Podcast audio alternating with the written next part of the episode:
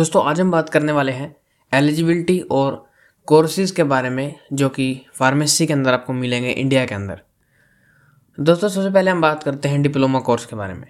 Diploma course होता है diploma in pharmacy जिसको हम डी फार्मेसी बोलते हैं। और यहाँ पर जो आपको मिनिमम रिक्वायरमेंट चाहिए होगी, इसके लिए तो यहाँ पर है टेंथ प्लस टू साइंस के साथ। जी हाँ दोस्तों ट्वेल्थ आपकी साइंस के साथ होनी चाहिए। अगर आपने प्लस टू पास कर रखी है, वो भी साइंस स्ट्रीम से तो आप डिप्लोमा ऑफ़ फार्मेसी के लिए एलिजिबल हैं। अब आपने मान लीजिए डिप्लोमा इन फार्मेसी करी है, जो कि दो साल की फुल टाइम कोर्स है, और यहाँ पर आपको प्लस फाइव हंड्रेड आवर्स की एक ट्रेनिंग दी जाएगी डिप्लोमा इन फार्मेसी के अंदर। उसके बाद दोस्तों, मान लीजिए आपने डिप्लोमा इन फार्मेसी कर ली। यहाँ पर आप, जैसे कि चार्ट में देख पा रहे हैं, यहाँ पर आपको लेटरल एंट्री मिल सकती है अभी फार्मेसी के अंदर मेरिट बेसिस के ऊपर सेकेंड ईयर में। सेकेंड ईयर मान लीजिए दोस्तों, आपकी बी फार्मेसी फोर ईयर किया तो आपको बी फार्मेसी से सेकेंड ईयर में ही आपका शुरू हो जाएगा। आपको फ़र्स्ट ईयर नहीं करना होगा बी फार्मेसी का। अगर आपको डिप्लोमा के बाद फर्दर स्टडी करनी है तो आपकी सेकेंड ईयर से बी फार्मेसी शुरू हो जाएगी। और यहाँ पर जो फोर ईयर की जो फुल टाइम कोर्स होगा, ये उनके लिए होगा जो सीधा बी फार्मेसी कर रहे हैं प्लस टू के बाद। अब दोस्तों बी फार्मेसी की बात करें तो बी फार्मेसी आप पीसीबी आपके पास अगर है पीसीएम आपके पास है, या फिर आपके पास पीसीएमबी दोनों है। प्लस सी ई टी यहाँ पर भी एप्लीकेबल होगा। तो ये भी आपको यहाँ पर मिनिमम रिक्वायरमेंट होनी चाहिए अगर आपको बी फार्मेसी की डिग्री चाहिए। या तो आपकी ट्वेल्थ साइंस पास होनी चाहिए आप पीसीबी से फिजिक्स केमिस्ट्री बायोलॉजी से फिजिक्स केमिस्ट्री मैथ्स से या फिर physics chemistry biology and maths दोनों कंबाइन हो। इन तीनों में से कोई भी होगा तो भी आपको एलिजिबिलिटी मिल जाएगी।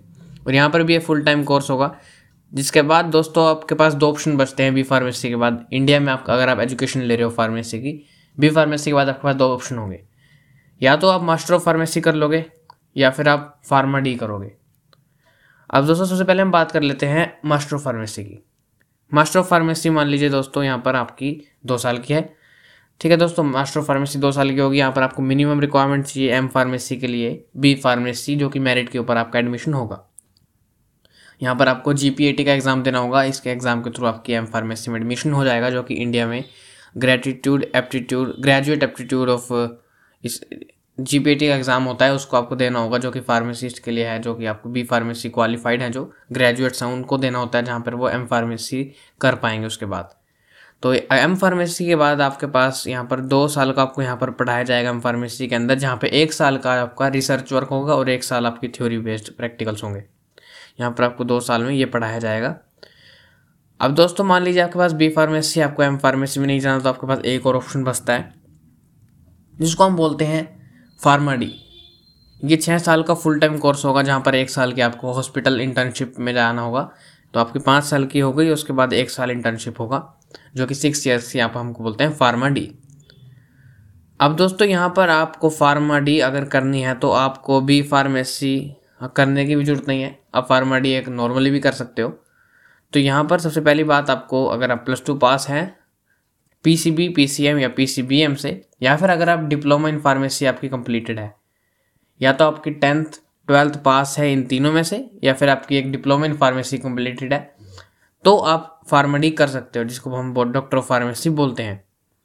और यहाँ पर भी दोस्तों, अगर आपको यहाँ पर छः साल का कोर्स यहाँ पर आपको मिलेगा फार्माडी का, अगर आप डिप्लोमा फार्मेसी कर रखी है आपने, या फिर अगर आपने ट्वेल्थ साइंस क्लियर कर रखी है अपनी प्लस टू साइंस तो ही आपको छः साल का यहाँ पर कोर्स मिलेगा। अगर आपने बी फार्मेसी कर लिया तो यहाँ पर आपको लेटरल एंट्री मिलेगी सीधा फोर्थ ईयर के अंदर।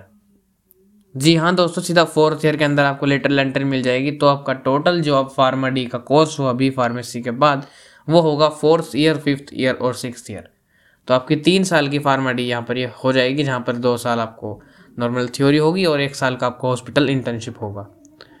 अब दोस्तों, यहाँ पर आपके पास एक ऑप्शन बचता है। अगर आप अब एम फार्मेसी कर लेते हैं एम फार्मेसी के बाद आपके पास एक ऑप्शन और बचता है आगे फर्दर स्टडी के लिए, जिसको हम बोलते हैं पीएचडी इन फार्मेसी ये भी एक डॉक्टरेट है फार्मेसी की।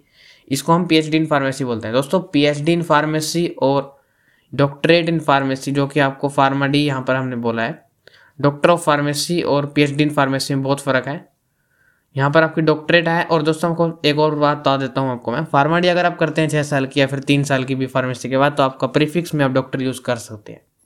आपके नाम के पहले डॉक्टर यूज़ आप कर सकते हैं। और पीएचडी कर लेते हैं अगर आप फार्मेसी में तो भी आप डॉक्टर यूज़ कर सकते हैं। आप पी एच इन फार्मेसी के लिए मिनिमम रिक्वायरमेंट एम फार्मेसी होनी चाहिए। और यहाँ पर आपको फुल टाइम प्रोग्राम भी हो सकता है या पार्ट टाइम प्रोग्राम में भी आप कर सकते हो। और यह मिनिमम तीन साल की पी एच इन फार्मेसी होगी। आपकी एक्सपीरियंस आपकी नॉलेज के ऊपर आप देख सकते हो कि अगर आपको, अगर आपके पास नॉलेज इतनी ज़्यादा नहीं है, आप रिसर्च फ़ील्ड में इतने ज़्यादा नहीं काम कर रहे हो तो आपको यहाँ पर पीएचडी के लिए चार साल, पाँच साल भी लग सकते हैं। लेकिन जो मिनिमम है वो तीन साल तो आपको लगेंगे ही।